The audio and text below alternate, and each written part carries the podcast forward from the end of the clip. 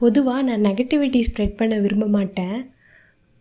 ஆனால் இதை என்னால் சொல்லாமல் இருக்கவே முடியல. ஹியூமனிட்டிங்கிற விஷயம் இன்றைக்கி சுத்தமாக அழிஞ்சு போச்சு. ஏதோ ஒன்று ரெண்டு இடத்துல அந்த ஃப்ளட் அப்போது இப்போ இந்த கொரோனா காலத்தில் ஒன்று ரெண்டு இடத்துல ஹியூமனிட்டி கொஞ்சம் கொஞ்சமாக வெளியே வர்றதை நம்ம பார்க்க முடியுது. அது என்ன தான் சந்தோஷத்தை கொடுத்தாலும் நிறையா இடத்துல ஹியூமனிட்டிங்கிற விஷயமே இல்லை.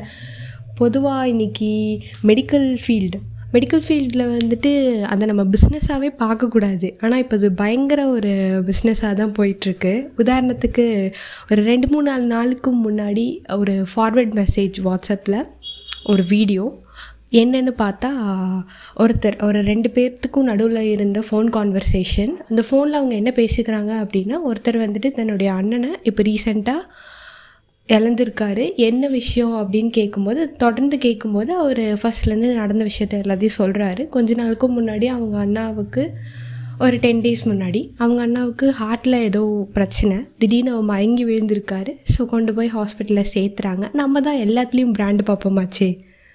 ஹாஸ்பிட்டல்லையும் அதே மாதிரி ஒரு பிராண்டடான ஹாஸ்பிட்டல் நல்ல ஒரு ரெப்யூட்டட் ஹாஸ்பிட்டலில் கொண்டு போய் சேர்த்துருக்காரு. அந்த ஹாஸ்பிட்டலில் என்ன சொல்லியிருக்காங்க சில டெஸ்ட்டெல்லாம் எடுக்க வேண்டியது இருக்குது ஸோ நீங்கள் அமௌண்ட் பே பண்ணிடுங்க ஃபஸ்ட்டு அப்படின்னு சொல்லியிருக்காங்க. ஸோ கொண்டு போய் அட்மிட் பண்ணுறாங்க கொஞ்ச நாள் அங்கே அட்மிட் பண்ணியிருக்க வேண்டிய சுச்சுவேஷன் ஒரு ஒன் வீக் பக்கம் இருக்க சொல்லியிருக்காங்க. என்னன்னு கேட்கும்போது அந்த ஒன் வீக்கும் கண்டினியூஸாக டெஸ்ட்டு எக்ஸ்ரே அது இதுன்னு எடுத்துக்கிட்டே இருக்காங்க.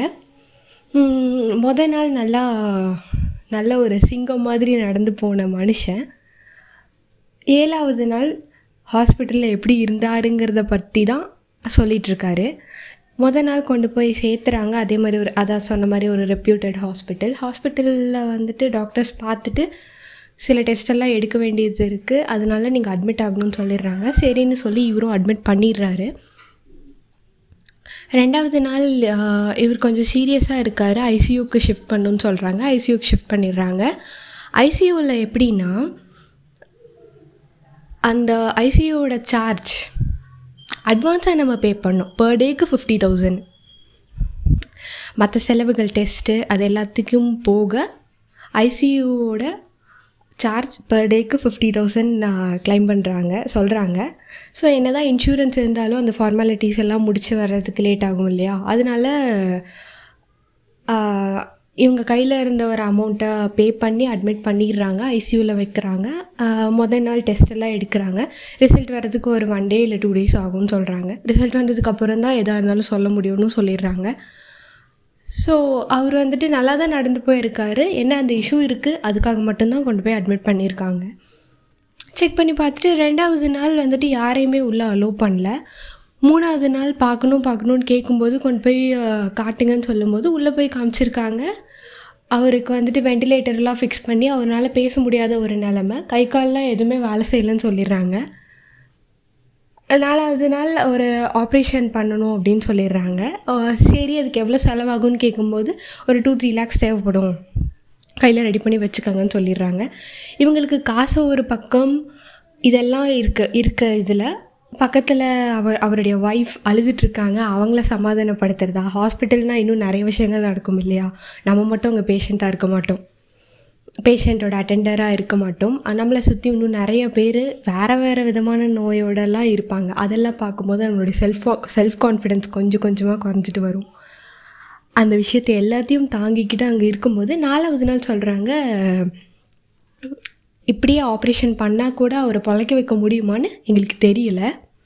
மொதல் மூணு நாள் அவரை காப்பாற்றிடலாம் ஆப்ரேஷன் பண்ணால் கண்டிப்பாக எல்லாம் முடிஞ்சிடும் டெஸ்ட்லேயே ரெடி ஆகிடும் மாத்திரையிலே ரெடி ஆகிடும்னு சொன்ன டாக்டர்ஸ் நாலாவது நாள் ஆப்ரேஷன் பண்ணாலும் காப்பாற்ற முடியுமான்னு தெரியல. ஆப்ரேஷனை தாங்குற அளவுக்கு இவர் உடம்புல சக்தி இருக்கானும் தெரியல.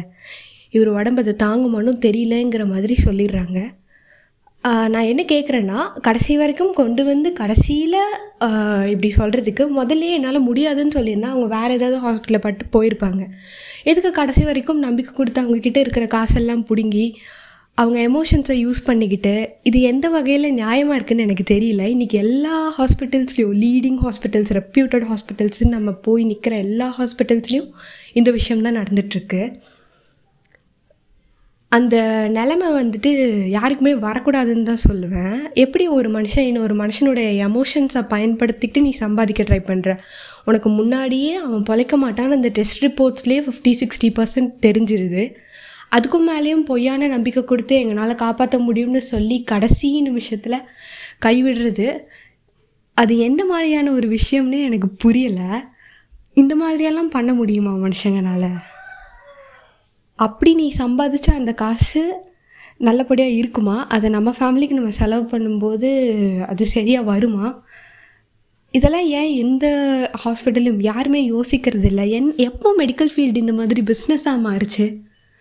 கடவுள்னு பார்க்குற ஒரு ஆள் வந்துட்டு இந்த மாதிரியெல்லாம் இருக்காங்கன்னு தெரிய வந்தால் இதெல்லாம் ஒரு தடவை ஹாஸ்பிட்டலுக்குள்ளே போயிட்டு வர்றவங்களுக்கு மட்டும்தான் தெரியும்.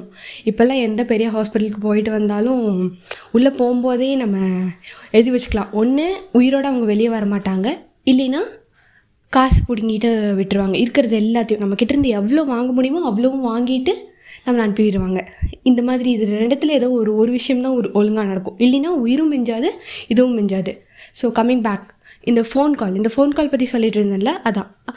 கடைசி நிமிஷத்தில் என்னால் முடியாதுன்னு சொல்லிடுறாங்க. அந்த அவருடைய அண்ணன் இறந்தே போயிட்டாரு. அதுக்கப்புறமும் கூட எல்லா ஃபார்மாலிட்டிஸையும் முடித்து பாடியை வீட்டுக்கு வாங்கிட்டு வந்ததுக்கு அப்புறமும் கூட ஒரு ரெண்டு மூணு நாள் கழித்து ஒரு ஃபோன் கால் வருது. என்னன்னு சொல்கிறான்னா உங்களுடைய பில் பேமெண்ட்டில் வந்துட்டு ஒரு நூற்றி இருபத்தஞ்சி ரூபாய் அமௌண்ட் வந்துட்டு பெண்டிங் நிற்குது அதை நீங்கள் எப்போ கட்டுவீங்கன்னு அங்கே இருக்கிற மேனேஜ்மெண்ட்லேருந்து ஒரு ஆள் வந்துட்டு ஃபோன் பண்ணி கேட்குறாரு அப்போ இவருக்கு எப்படி இருக்கும் மனசு? ஒரு வாரத்துக்கும் முன்னாடி நல்லா நடந்து உள்ளே போன மனுஷன் அந்த ஒரு வாரம் கழித்து வெளியே வரும்போது பிணமாக தான் திரும்பி வந்திருக்காரு. அப்படி இருக்கிற நிலமையில் ரெண்டு நாள் கழித்து அந்த நூறுரூவா அமௌண்ட்டுக்காக மறுபடியும் ஃபோன் பண்ணி நீங்கள் பேலன்ஸ் வச்சுருக்கீங்க எனக்கு பே பண்ணு நான் சொல்கிறான் அப்போ அது அந்த இடத்துல ஒரு மனுஷனுடைய எமோஷன் யாருமே இல்லைன்னா என்ன பண்ணியிருப்பாங்க அந்த ஒத்த லேடி மட்டும் அங்கே இருந்திருந்தாங்கன்னா என்ன பண்ணியிருப்பாங்க அவங்க அவங்களுக்கு என்ன தெரியும்? யாரை போய் கேட்பாங்க? இதுதான் இன்றைக்கி நிலமை. இங்கே இருக்கிற நிறைய பேர்த்துக்கு. ஸோ என்ன சொல்ல வரேன்னா அந்த அந்த நூறுரூபா காசுக்காக அவன் திருப்பி சொல்கிறான் அப்போ இவர் இவருடைய ஆதங்கம் அங்கே வெளியே வருது. இந்த வருத்தத்தை நான் பார்ப்பேனா? என்னை நம்பி இன்னும் ரெண்டு மூணு பேர் இருக்காங்க. அவங்கள நான் சமாளிப்பேனா? அவங்களுக்கு நான் ஆறுதல் சொல்லுவேனா? இல்லை நீங்கள் இந்த நூற்றி இருபத்தஞ்சி ரூபா காசுக்காக திருப்பி திருப்பி கால் பண்ணி கேட்டுட்ருக்கீங்களே இதுக்கு நான் பதில் சொல்லுவேண்ணா லட்ச லட்சமாக கட்டினவனுக்கு இந்த நூறுரூவா ஒன்றும் பெரிய காசு கிடையாது இதை நான் கொடுத்துட்றேன். ஸோ அதுக்கு அந்த மேனேஜ்மெண்ட் ஆள் என்ன சொல்கிறாரு அப்படின்னா இப்போ நீங்கள் கொடுக்கலன்னா இதை வந்துட்டு என்னுடைய சேலரியிலேருந்து தான் அவங்க பிடிப்பாங்க. அப்படின்னு சொல்கிறாங்க இதே தான் எல்லோரும் சொல்கிறீங்க ஆனால் வந்துட்டு நான் கொடுத்துட்றேன். எனக்கு அது ஒன்றும் பெரிய விஷயம் கிடையாது. ஆனால் இதுக்கு என்ன பதில் சொல்கிறீங்க நல்லா நடந்து வந்த மனுஷன் ஒரு வாரம் கழித்து இப்படி பணமாக தான் வெளியே வந்திருக்காரு. எதுக்கு அந்த பொய்யான நம்பிக்கை கொடுக்கணும்? ஏன்னா நம்ம அந்த நேரத்தில் வந்துட்டு எப்படியாவது இது ரெடி பண்ணிடலாம் குணப்படுத்திடலாங்கிற ஒரு மைண்ட் செட்டோடு தான் நம்ம உள்ளேயே போவோம் ஹாஸ்பிட்டலுக்குள்ளே அப்படி இருக்கும்போது அவங்க என்ன சொன்னாலும் நமக்கு நம்ம தான் தோணும் இல்லையா? அப்போ உண்மையான விஷயத்த இருக்குன்னா இருக்குது இல்லைன்னா இல்லைங்கிற மாதிரி தெளிவாக சொல்லியிருந்தா எதுக்கு அந்தளவுக்கு நம்ப போகிறாங்க ஒரு பொய்யான நம்பிக்கையை கடைசி வரைக்கும் கொடுத்து எமோஷன்ஸை யூஸ் பண்ணி எவ்வளோ தூரம் பணம் பறிக்க முடியுமோ அவ்வளோ தூரம் பறிச்சுட்டு கடைசியில் என்னால் முடியாதுன்னு சொன்னால் நம்ம யார்கிட்டேயும் போய் எதுவுமே கேட்க முடியாது. கேட்டால் பேஷண்ட்டுடைய உடம்பு அப்படி இருந்தது. அதுக்கு மேலே பேஷண்ட்டுடைய உடம்பு தாக்கு பிடிக்காது அப்படின்னு சொல்லி எல்லாத்தையும் மூடி மறைச்சி ம மறைச்சிருவீங்க. அதுக்கு ஆயிரத்தெட்டு சிக்னேச்சர்ஸ் வாங்குவீங்க. அதுக்கு நாங்கள் வந்துட்டு எங்கேயும் போய் கேஸ் போட முடியாது. எதுவுமே பண்ண முடியாது. இது எந்த வகையில் நியாயம்னே எனக்கு தெரியல. ஸோ இன்றைக்கி இப்படி தான் ஆயிட்டுருக்கு மெடிக்கல் ஃபீல்டு நிறையா ஹாஸ்பிட்டல்ஸ் அப்படி தான் இருக்குது ஆனால் இதே ஊர்லேயே வந்துட்டு அஞ்சு ரூபா அமௌண்ட் வாங்கிட்டு பார்க்குறவங்க பத்து ரூபா அமௌண்ட் வாங்கிட்டு பார்க்குறவங்களும் இருக்க தான் செய்கிறாங்க இல்லைன்னு நான் சொல்ல மாட்டேன். ஆனால் மெஜாரிட்டின்னு பார்க்கும்போது இந்த மாதிரி ஆளுங்க தானே நிறையா இருக்காங்க. இதெல்லாம் பார்க்கும்போது எப்படி ஒரு விஷயத்து மேலே நம்பிக்கை வரும்? இதில் ஹியூமனிட்டின்னு நம்ம பேசுகிறோம் பக்கம் பக்கமாக ஸோ என்னுடைய ஆதங்கம் அதை கேட்டோன்னே எனக்கு தோணின விஷயங்களை நான் பேசிட்டேன். என்னால் இதை பற்றி பேசாமல் இருக்க முடியல. அதனால தான் நான் இதை சொன்னேன். ஸோ தொடர்ந்து கேளுங்க இந்த எபிசோட் சப்போர்ட் மை சேனல் கதை போமா. பிடிச்சிருந்தா லைக் கமெண்ட் அண்ட் சப்ஸ்கிரைப்